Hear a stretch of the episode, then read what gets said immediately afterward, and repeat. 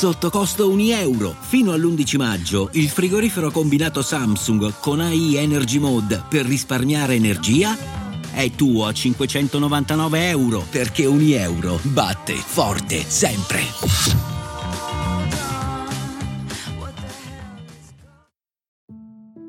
Sono tornato. Cioè, in realtà è solo una puntata speciale, non è che torno subito, magari fra qualche settimana o mese. In ogni caso sono qua, oggi. Ho deciso di fare questa puntata perché, come sapete, è venuto a mancare Piero Angela, che poi non è che io sia un particolare affezionato di Piero Angela. Ma comunque la notizia mi ha colpito, mi ha colpito perché tutti sanno chi è Piero Angela. Tutti sanno che è quello di Super Quark e come sempre dietro a questi uomini che hanno fatto la storia d'Italia c'è un bisogno profondo in me di sapere qualcosa di più, c'è bisogno di conoscere. Mi sono chiesto per giorni se farla questa puntata, se interrompere questa pausa così rigenerante e tranquilla che mi sono preso. E poi è anche fastidioso vedere tanti che celebrano la morte di un personaggio magari solo perché lo fanno tutti. Però come sempre parte da me questa puntata, parte dal mio desiderio di sapere chi è e che cosa ha fatto Piero Angela. E poi è agosto, e ad agosto tutto è anestetizzato, per cui se posso contribuire nel mio piccolo col ricordo e il racconto di una persona importante, lo faccio più che volentieri. E voi mentre siete in macchina o sotto l'ombrellone o magari in cima a una montagna fuori da un rifugio con una vista pazzesca, se volete potete spendere 10 minuti del vostro tempo assieme a me per sapere qualcosa in più di questo mondo, delle persone di questo mondo. D'altronde Piero Angela è un costume d'Italia, eccellenza italiana nel mondo, è come il parmigiano reggiano, come il brunello di Montalcino e come la pizza napoletana. È come quella canzone che quando la sentite sapete le parole ma non vi ricordate il perché e dove l'avete imparata. Pensate che anche in Topolino è più volte citato nei panni del divulgatore scientifico Piero Papera. Quindi per voi la storia di Piero Angela. Ho sempre sognato di essere famoso per portare il cappellino e gli occhiali da sole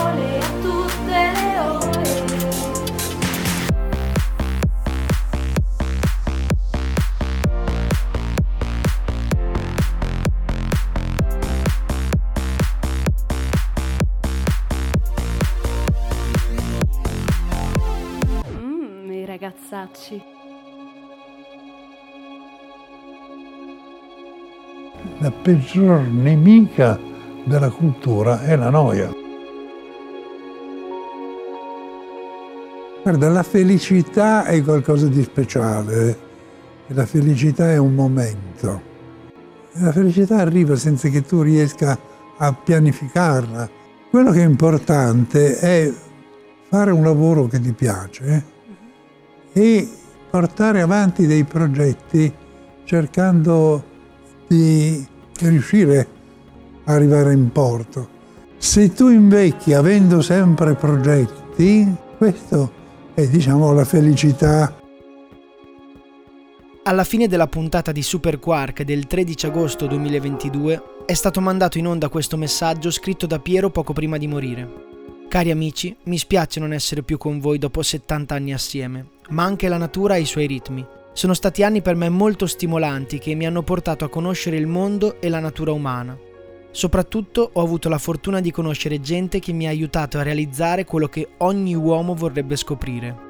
Grazie alla scienza e a un metodo che permette di affrontare i problemi in modo razionale, ma al tempo stesso umano. Malgrado una lunga malattia sono riuscito a portare a termine tutte le mie trasmissioni, i miei progetti, persino una piccola soddisfazione, un disco di jazz al pianoforte, ma anche 16 puntate dedicate alla scuola sui problemi dell'ambiente e dell'energia.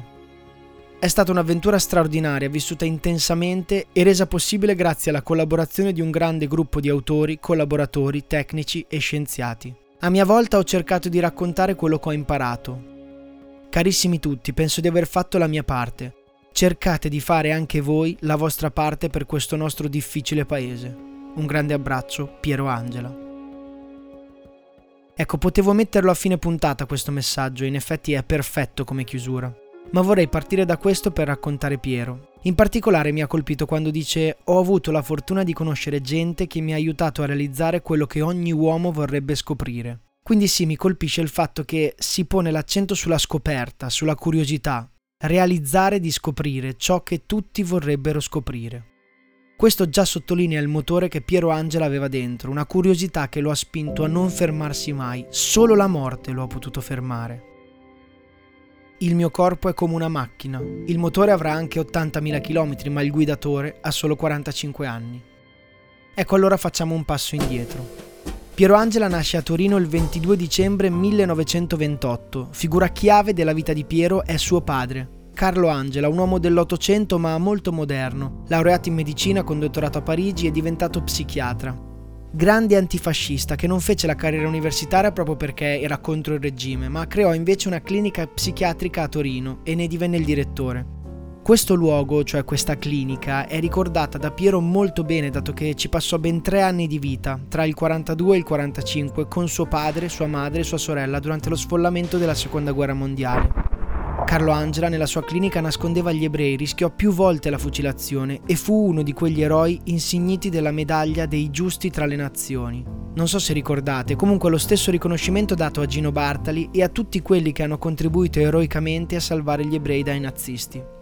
In ogni caso dal padre Carlo, Piero ha imparato la razionalità, l'autocontrollo e la cordialità. Insomma, un'educazione molto piemontese, molto ricida, con principi severi, tra cui quello di stare sempre un passo indietro, mai esibire. Gli individui che incontrano il maggior successo solitamente sono forti dentro e cortesi fuori, un po' come il pianoforte, per avere un buon tocco occorrono dita d'acciaio in guanti di velluto.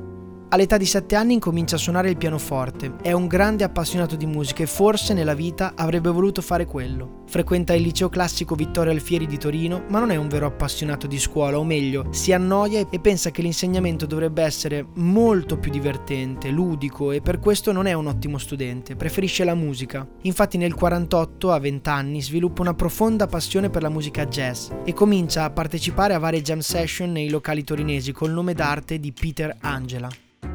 Pochi anni dopo forma un trio jazz e comincia una sorta di carriera nel mondo della musica. Suona con nomi molto altisonanti degli anni 50. Nel frattempo si iscrive anche al Politecnico di Torino, ma lo abbandona prima di laurearsi perché viene assunto in RAI nel 1951 come cronista e collaboratore del giornale radio. Per la verità aveva un amico che lavorava in RAI che gli chiese di partecipare alla realizzazione di un documentario sulla storia del jazz e lui era molto esperto e imparai un po' del montaggio, ma soprattutto cominciai a scrivere dei testi. E lui mi disse, ma scrivi così bene, perché non fai questo mestiere? E mi diede un microfono. Da qui parte la carriera che andremo a conoscere fra poco e che comunque già conosciamo di più perché dopo pochi anni, con l'avvento della televisione e del telegiornale, Piero Angela prima fa il corrispondente da Parigi, da Bruxelles e nel 68 diventa il conduttore della prima edizione del telegiornale nazionale delle 13.30 assieme ad Andrea Barbato. Vedete, Piero Angela non è nato divulgatore scientifico. Prima la musica, poi il telegiornale e poi nel 68 all'età di 40 anni si appassiona alla corsa dell'uomo nello spazio. Realizza una serie di documentari dal titolo Il futuro nello spazio, seguendo tutto il tema del programma Apollo. Infatti durante le riprese dagli Stati Uniti realizza molti collegamenti in diretta RAI in occasione del lancio del vettore Saturn 5 che portò i primi astronauti sulla Luna. Da qui la vera folgorazione per la divulgazione scientifica, per le scoperte, insomma una passione sfrenata per il mondo e le sue cose. Quindi dagli anni 70 comincia a realizzare programmi di divulgazione. Il primo è stato Destinazione Uomo. Questo titolo è premonitore di uno degli scopi principali di Piero Angela, cioè quello di rendere la divulgazione scientifica alla portata di tutti. Diceva infatti, ho sempre cercato nelle mie trasmissioni di inserire elementi di incontro col pubblico, dal linguaggio alle trovate, rifiutando quella finta serietà tanto cara all'ufficialità italiana in ogni campo. La serietà deve essere nei contenuti, non nella forma. E poi ancora, quando un lettore o un telespettatore non capisce, la colpa non è sua, ma di chi non ha saputo comunicare.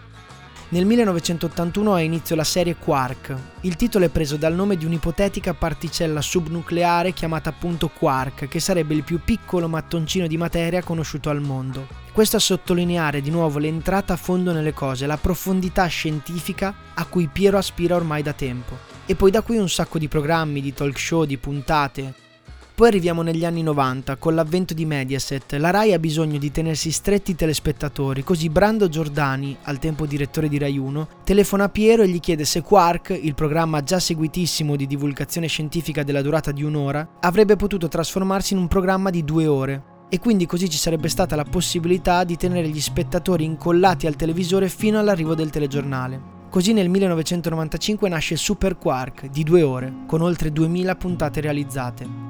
Proprio in questi anni comincia a collaborare con Piero anche il figlio Alberto, paleontologo che da anni frequentava spedizioni internazionali alla ricerca di resti fossili di antenati dell'uomo e appassionatissimo di scienza come il padre. In parallelo Piero ha scritto numerosi libri e curato varie rubriche di scienza e società sui giornali di tutta Italia e quelle raccontate, come sempre, sono solo alcune delle tantissime cose che ha fatto Piero Angela nel corso della sua vita. Se volessimo infatti descrivere la vita di Piero, potremmo definirlo una perfetta unione tra curiosità, conoscenza e divulgazione. Ma divulgazione quella vera, quella per cui ha continuato a studiare per tutta la vita, quella per cui ha tramandato a suo figlio Alberto la passione per il sapere e per la curiosità, e quella che lo ha portato a fondare il CICAP, Associazione per il controllo sulle pseudoscienze, nata proprio per promuovere l'educazione scientifica e lo spirito critico. Bisogna avere sempre una mente aperta, ma non così aperta che il cervello caschi per terra. E quindi che altro dire di quest'uomo? Beh, quello che mi porto a casa è una riflessione sul che cosa sia la vocazione nella vita di ognuno di noi. Per vocazione intendo una particolare sensibilità, intuizione verso un tipo di vita, un tipo di lavoro e di scelte. Ecco, uno pensa che una volta scelta la propria strada, quella debba essere per sempre. E invece con la vita di Piero Angela, che prima voleva fare il musicista e poi il giornalista e poi il divulgatore scientifico e poi è riuscito a fare tutte queste cose, abbiamo visto come la vocazione nella vita di ognuno sia una cosa totalmente dinamica, in movimento.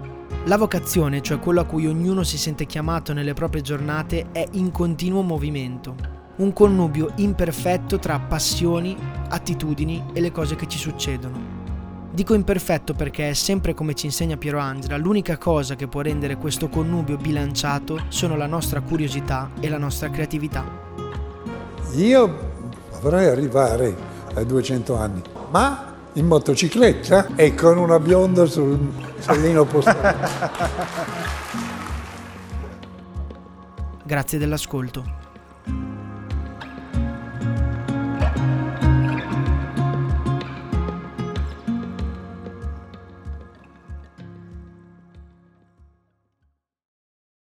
E adesso un bel caffè finito.